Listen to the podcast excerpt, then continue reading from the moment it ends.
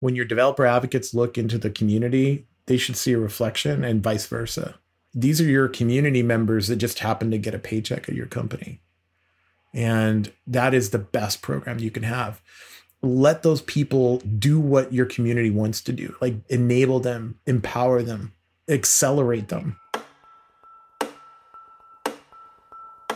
This is Contributor, a podcast telling the stories behind the best open source projects and the communities that make them. I'm Eric Anderson.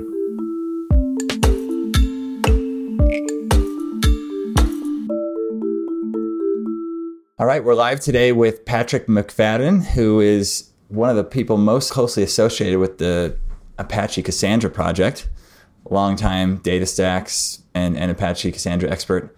Patrick, welcome to the show. Thanks, Eric. Yeah, long time, long, long time. and, you know, in fact, I, I am starting to feel like I'm an old guy in the community, and I remember seeing Patrick present at, at, at a Strata years ago, back when we met in person.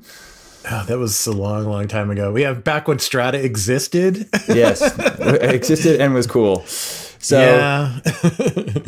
Patrick, as is customary, introduce us to Cassandra. Uh, yeah. Although it's you know it's it's one of these projects that I'm sure everybody knows, but what is it exactly? Do they though? Well, it is a very popular project and it has been around for a long time. But Apache Cassandra is a database first and foremost, and it's a it's a database of records. So you would use it to store many things. So it's a general purpose database. It would be classified as like a NoSQL database, so it, it doesn't fit into the same world to say like a MySQL or Oracle. The thing that really makes Cassandra interesting is that it was born and bred around the idea of scale and distributed and the idea of cloud. So, you know, the computers that you use are somewhat disposable and can come and go. So your database should be able to stay online.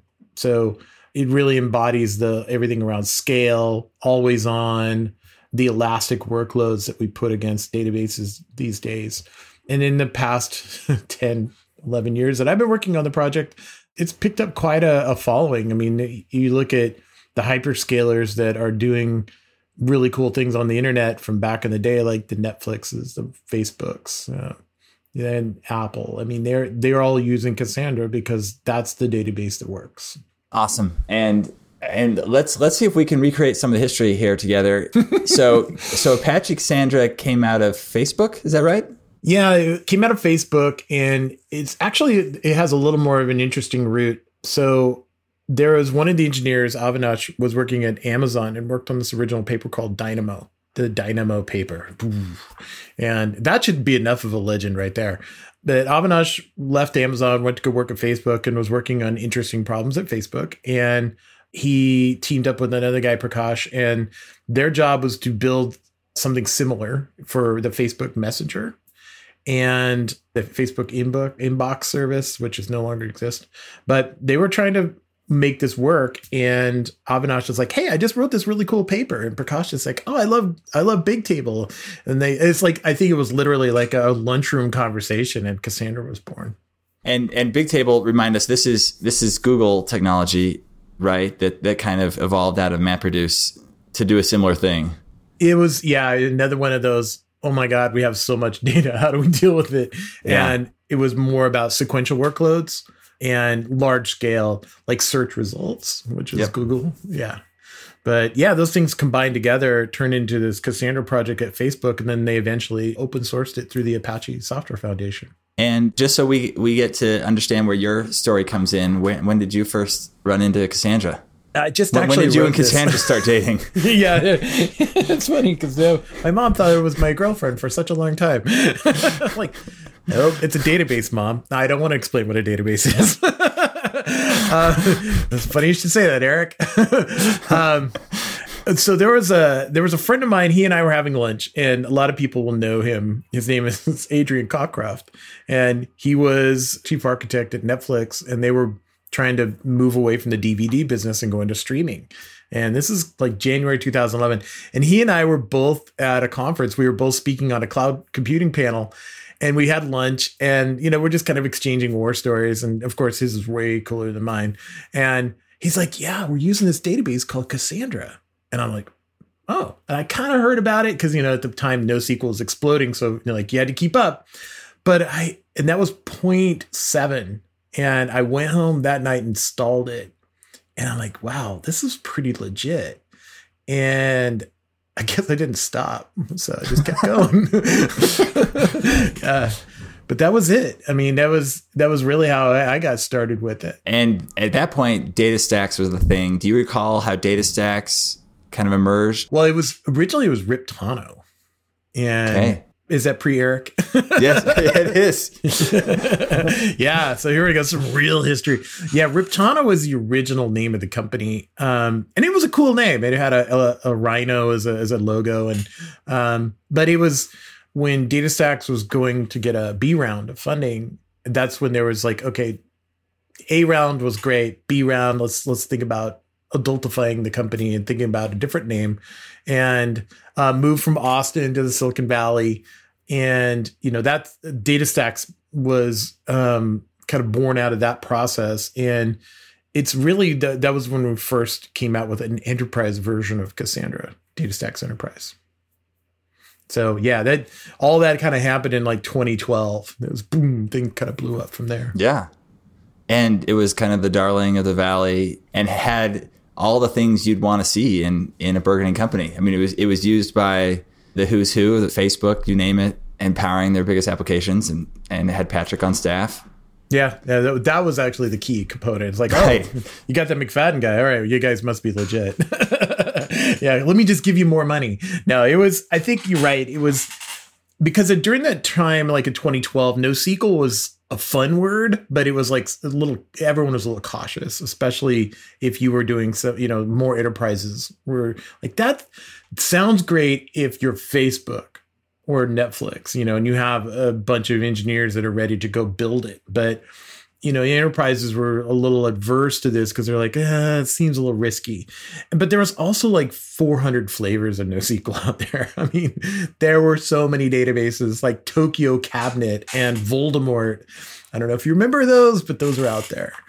And yeah, it was, you know, this explosion of NoSQL and in that 2012 2013 timeframe is when things were starting to whittle down you know the the clear winners were emerging and you know that was part of DataStax strategy was to like i said adultify it you know like okay let's let's turn this into what an enterprise needs they need support you know they need certified releases they need all the things that make it you know, security and it created a transition point where we have our open source world which I worked in quite a bit, and then our commercial enterprise world. And let's take a moment. We'll, we'll deviate from the history a bit to solidify the the value of NoSQL, how it works, why people use it. We've talked about scale, and that that seems to be the reason people were first kind of drawn to NoSQL, right? The idea that like I can't scale my my SQL database, I need something. That was it.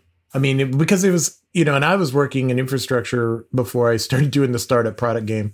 And in that early 2000s, we were trying to make everything scale. And what we were taking is these, you know, 30 year old databases that were great when we had hundreds of people using them and trying to make millions of people use them. Mm-hmm. And relational databases are amazing for what they do. They're very flexible and they're very good about how they work with data, but it fits a certain model that we didn't need.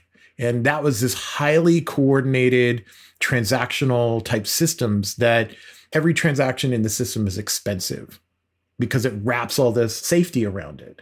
And I, I, I hesitate to use the word safety because it doesn't mean NoSQL is unsafe, but there's certain guarantees that relational databases offer that are just overhead. You know, it's like, you know, the undercoating on your car. Do you really need that? I mean, maybe, but what NoSQL databases do is they get to the core of the problem. They solve the problems in different ways.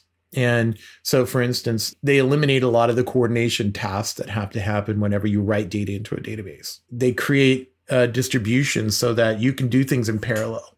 And, you know, those are different ways of doing data and they're all valid. But when you're doing millions and millions of requests per second, you you have to use the right tool for the right job. And NoSQL mm-hmm. started emerging, and there's different flavors of NoSQL in there too. Like some are more flexible, like schema free. that you know that's MongoDB that everyone's familiar with. Some are very specific, like key and value. That's Redis. And then there's like this kind of hybrid, which is Cassandra, which fits in the between those. But again, the way that they work is the use case. That's what you use it for. Yep. And how about I always wondered if part of the the kind of trade off was like I, you know you mentioned that you don't need these transactional guarantees, but do you also not need the expressiveness of SQL in some cases? A lot of these apps are just kind of putting data and getting data and the thought of a you know a full analytical you know be able to aggregate and group and return sums and averages isn't what you need out of the database yeah, not at all. I mean, if you think about the things that you do, like with a shopping cart, I'll use the most, probably the most important thing that everybody wants to stay online, which is a shopping cart. You don't want to lose it. That's where your money is. But a shopping cart is put the thing in the cart, get the cart out. It's not, there's not a lot of calculations going on or anything that needs like complex queries. It's here's my, here's my widget, put it in the cart, store that, and make sure that when I ask for it, it's there That's the use case. And putting all the other things around it doesn't make sense. No, makes sense. Back to the history. So NoSQL's taking off, DataStax is taking off, and they were early in the world of commercializing open source and also ran into some of the kind of the first situation. I mean, I, what am I trying to say, Patrick? There. Yeah. What today, are you trying to say, Eric? today, today we're we're we're in kind of another uh, commercializing open source crisis is probably too strong a word, but evolution, like where where open source companies are trying to figure out how to navigate their world with cloud providers. Then DataStax ran into situations with the Apache Foundation where they were also trying to kind of sort out how you commercialize open source. Mm-hmm, mm-hmm. Yeah, and in open source, I gave quite a few talks back at OSCON, another another conference that I'll miss. But I used to give quite a few conference talks around just open source licenses. And so if I was to characterize the struggle, it's this push and pull with the license that you're using and the concept of this free as in beer. You know, so this free as in freedom, free as in beer in open source. And this free as in beer, like you can just use this code any way you want. Go ahead. No, you don't have to pay us.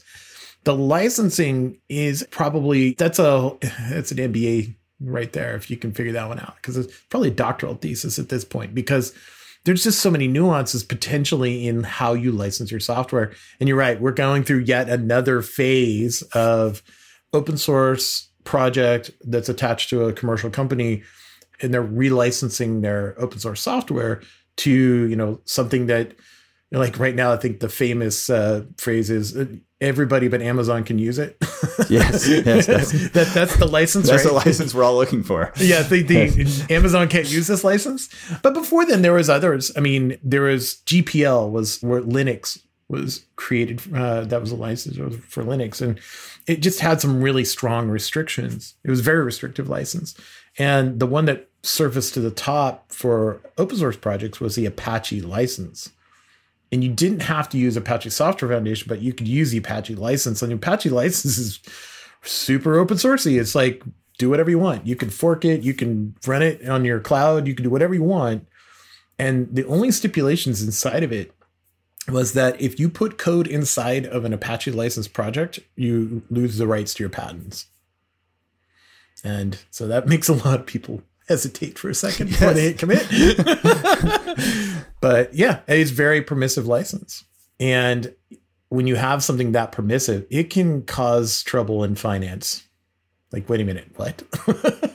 yeah. And then the other part I wanted to ask you about was your role in evangelizing Cassandra today the, the, path to evangelizing an open source project is well trod and there's a lot of that going on and people see a lot of value in that activity. I feel like you were kind of a pioneer in community building. Wow well, I, I hadn't thought of myself that. There i guess I, you know it's interesting because i was talking to another co-founder who was trying to jumpstart a devrel program and i just offered him this advice.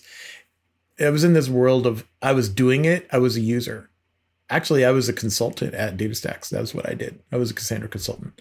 And but I was just doing it all the time.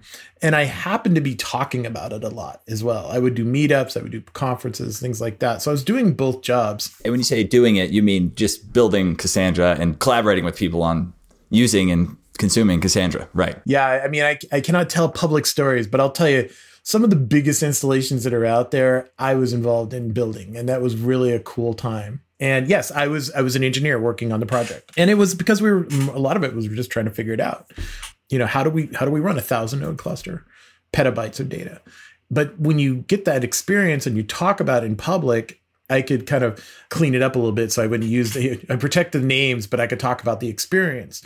And that turned into being very valuable for our community. And that's uh, Billy, our CEO at the time. He's like, I want you to just do this. And I said, uh, what? He's like, just go out and keep talking about how people can do this and help build this community. And I, you know, and it was just a really different thing. And I, you know, I said, yeah. And we, it was funny because we had this discussion. We'll do it. I'll do it for six months, and then I'll go back to being yeah. a consultant. Yeah, my sabbatical from engineering. Right, exactly. And I never went back because it's really just been that it's been that rewarding. And I still and I still help people build their things and make things, but I do it in in this open way that we can build community. And so like what's the secret sauce is finding those people doing things. Like you don't want to just go hire someone and say figure it out. You know, that's like hiring somebody who can do training or documentation. You know, that's a skill. This is a passion. Like I want you to understand how to make this work. That's what it's about. And then you and I are just going to sit there and hash it out and figure it out. And then when it's good, you got something and I feel better. You know, like that's my OCD's over. Okay, Eric gets it. Yes, We're good. Right. so yeah. so if you if you were uh, advising, it, it, sounds like you just recently did an open source founder, mm-hmm. um, you, you'd tell them don't go hire a Patrick like me, who's maybe a career evangelist, but go mine your user base. You help empower people to accomplish something, and you find the people that are just super passionate about your project with there, yeah, and help them go do it for others. Is is the yeah. Uh, there's yeah. two people. Uh, there's the two people that I I'd say go after or go to go to one of your conferences or a conference where people are talking about whatever you have. Yep. And go talk to them and say you want to do this the whole full time. Yeah. yeah. I hired a lot of developer advocates by saying just those words. Yeah. Wow, that was a great pr- presentation. Do you want to do this full time? and then you know a lot of beers, discussions. But then the second one is actually inside. You know, like product and engineering teams. A lot of times, engineers that are helping build the product, sometimes they're looking for a different something different, and yep. and they're you know, and sometimes they they show up like they're writing blogs or things like that. And you're like, wait a minute, you're really, you're good at communicating. Would you like to do this full time again? Have that conversation. But it's the passion that you're trying to capture. Someone who's really just loves what this thing is, whatever you have, and it wants to tell people about it. That's what you're trying to put in a bottle. I feel silly. I, I, had this question ready, and now it feels silly when you when you put it that way. But I was going to ask you what these people actually do, as if it was like a formula, and you're going to tell me no you just let them loose because they're full of passion and they kind of would know what to do. Yeah, uh, and uh, yes, that's really funny because I, I do a lot of DevRel conferences now, and that's one of the questions is like, what's a what's a good developer advocate look like, and what's a good developer relations program look like? It looks a lot like your user base. When you look at your user or when your developer advocates look into the community, they should see a reflection, and vice versa. These are your community members that just happen to get a paycheck at your company and that is the best program you can have. Let those people do what your community wants to do, like enable them, empower them, accelerate them.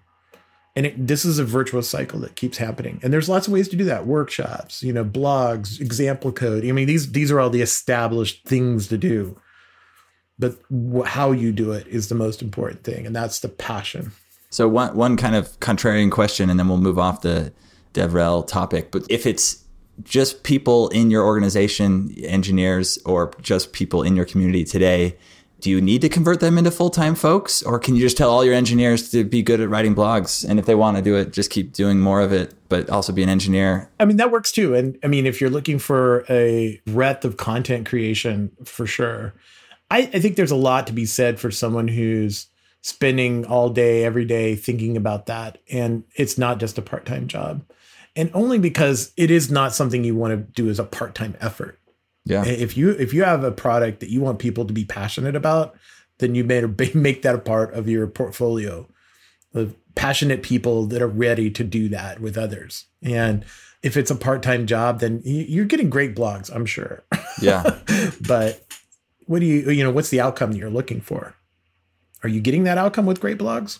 Well, and I'm I'm also realizing there's value to having a face to the project and like people love Kelsey Hightower. And in some ways he brings what, what am I trying to say? People get excited about Kubernetes and then they get excited about Kelsey, but also they get excited about Kelsey and he makes them excited about Kubernetes. And there's something about his kind of fame that I think concentrating it in him as opposed to just a bunch of team, uh, uh, a uh, hundred Google engineers that you'll lose track of.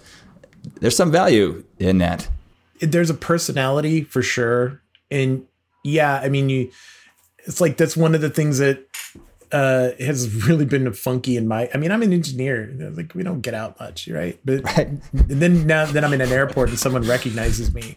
Like I was in a train station in in Melbourne, or no, in, in Sydney. Sorry, Melbourne doesn't have trains. I was at the train station in Sydney, and some guy came up to me and says, "I saw I saw all your data modeling talks." like, where am I? Where do I come? Where am I at? But I mean, that's cool because that what you mentioned, like with Kelsey, Kelsey's creating connection. Yeah. And you know, when I talk to Kelsey, I feel like you know he's just another engineer doing cool stuff, and but I mean that creates um, a friendly human face on something that is kind of cold. You know, technology is kind of cold and building connections with people is really the name of the game. Yes. Uh, that's an aspect of community I feel like I always keep forgetting. We had the creator of Chef, Adam Jacob, and and he just another 10x personality. Yeah, yeah. And when I, when I asked him, like, I, I, think I asked him some questions about community, and he was he was like, "You're looking at this all the wrong way. This isn't about like." You're talking like it's a business, like you're supposed to like apply these processes to a group of people. He's like, these are my best friends for the last 10 years that's the community. Community, these are my people. I care just as much about announcing their kids as, as I do the new PR because it's a group of friends. And you feel, and you also feel an obligation to a community of users like that because it's your yeah. friends. You know, it's like, um, you know, not showing up at the barbecue without any food when you said you were going to. You know, you just feel bad because you're like these are the people that you you want to be good with. So that community creates this, like I said, a virtuous cycle and it also creates a ton of conflict because when the business is making decisions that goes against your own values, ooh, that that can be some drama. And it's something to be aware of, try to avoid, of course, but it happens because it goes beyond just I'm doing a job. Uh, I keep saying I want to move away from this topic, but I really like it. Uh, we, I, am advising a, an open source company who felt like the chat room was inefficient at answering questions, and so they should move to kind of this ticketing forum system, and they abandoned the chat. And to their credit, the answers are actually much easier to come by. But a group of kind of rogue members were like, I want to talk to the people though. I want to just like hang out with people who are also excited about this project. So they kind of formed a, an unofficial chat room because they're like, that's not about the answers. That's you think that's why I'm here. That's not why I'm here. I'm here to hang out with my buds. We have a saying. Actually, this is an old saying. It's like water finds a way.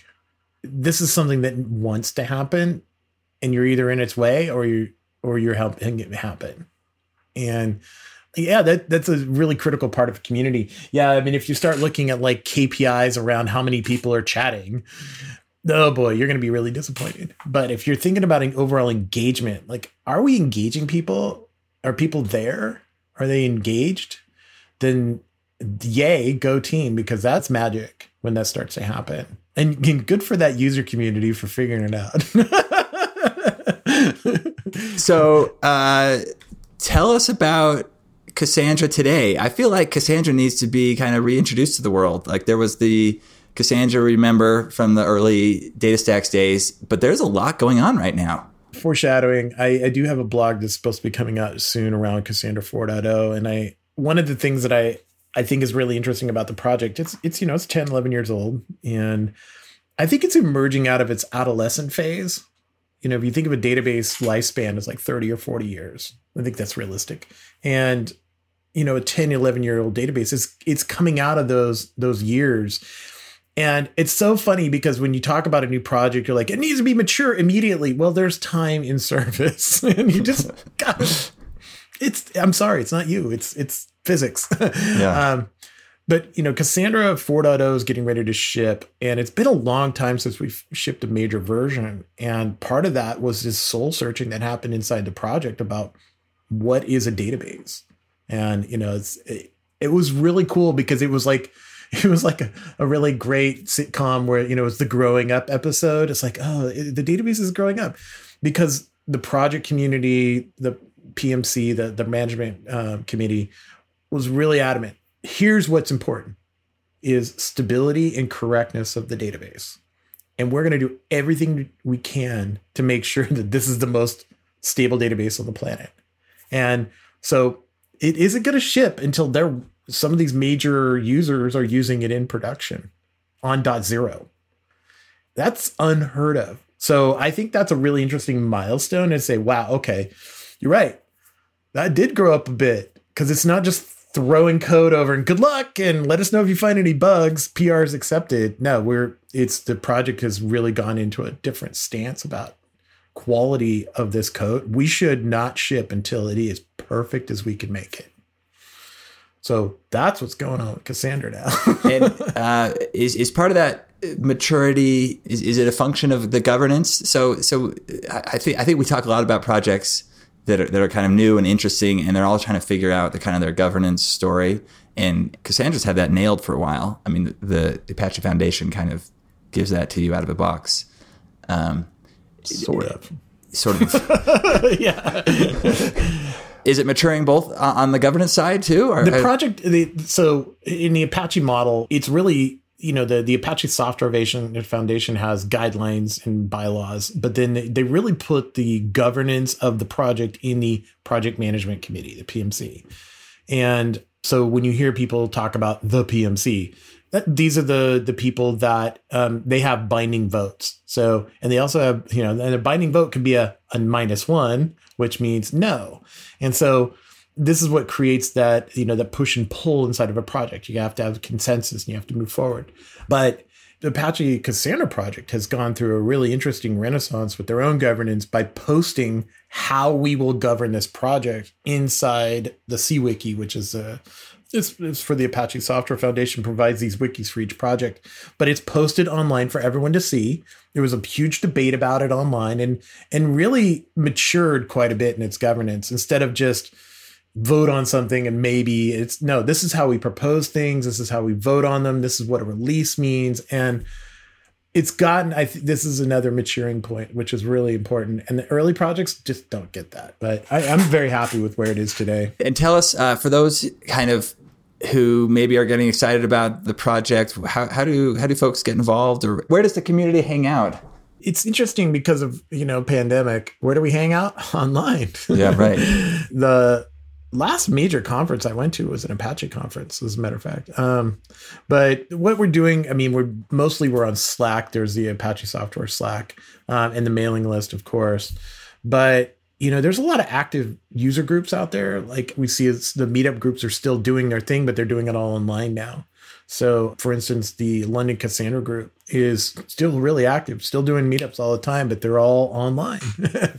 and I mean, if you want to get involved, any one of those forums, the mailing list or this or Slack, of course, anyone can come find me. I'm all over the place and I will help you with that. And it's I think it's just finding your people that you want to get involved with and how you want to get involved. There's really two ways. There's you if you want to help build a database, that's the contributor side of like contributing to the actual code base. But a contribution to the Cassandra project can also be things like doing a great presentation they can help out by doing meetups and by blogs and things like that. I mean, that's the kind of things that helps others. And sometimes, you know, if you spend a few hours working on a presentation and and it helps somebody, that is just as an important contribution as if someone added a feature to Cassandra, the database, because you're helping move the project forward. 100%. Patrick, anything we didn't cover today you wanted to discuss? Uh boy, I don't know. We, where are we today? Like, what's going on? I think we were talking about earlier, but um, oh, that's um, right. Yeah, yeah. The DataStax. like, the DataStax still around? of course we are. We're going strong. I well, you know what's interesting is right now we're talking a lot about Kubernetes, and that's yeah. that's like the big deal for I think data. So um, I've spoken at the last couple of KubeCons around running data on Kubernetes, And I'm really excited about that community and what that's going to do. Astra, our database as a service, runs completely on Kubernetes. So we believe in this as a, as a thing. Yeah. And we have a, a project called K8ssandra, which is uh, running Kubernetes and Cassandra and together. But this is why I'm excited about the next 10 years because we're building out these cloud native data infrastructures now that are nowhere near like what we did 10 years ago, where we were pounding out with bare metal and hoping for the best. and it's a lot of really cool energy in the project now around wow, we could just make virtual data centers with Kubernetes and deploy them on any cloud we want.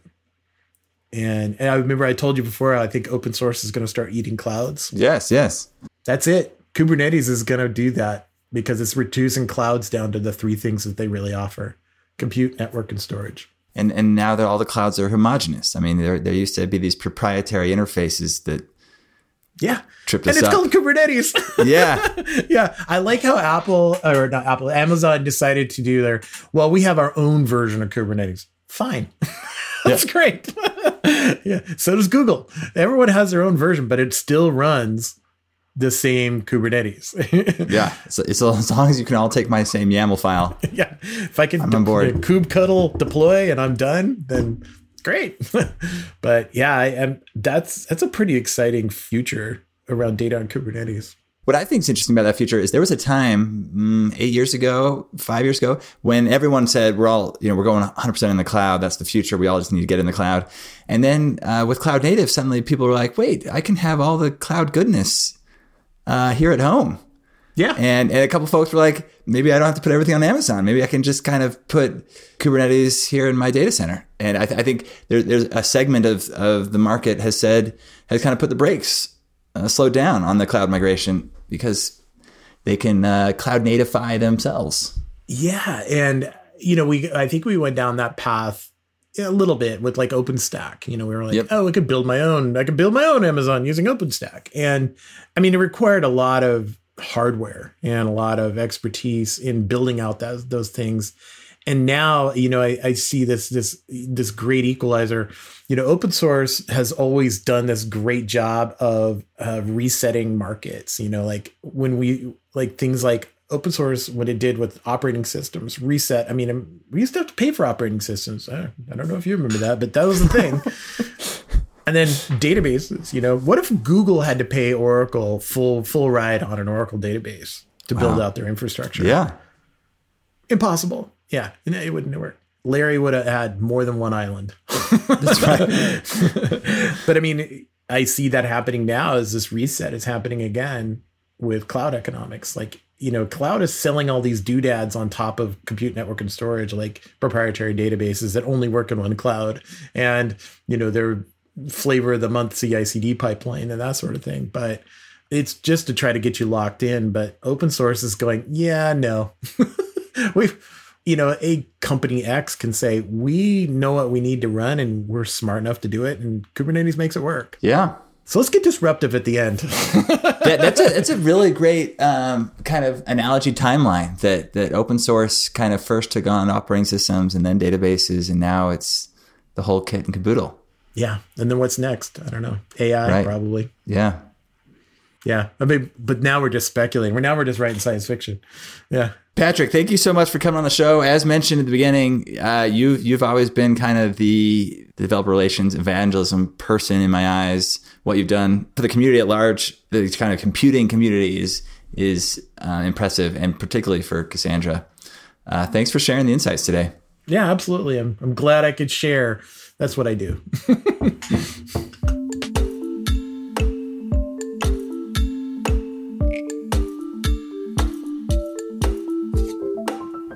You can find today's show notes and past episodes at contributor.fyi. Until next time, I'm Eric Anderson, and this has been Contributor.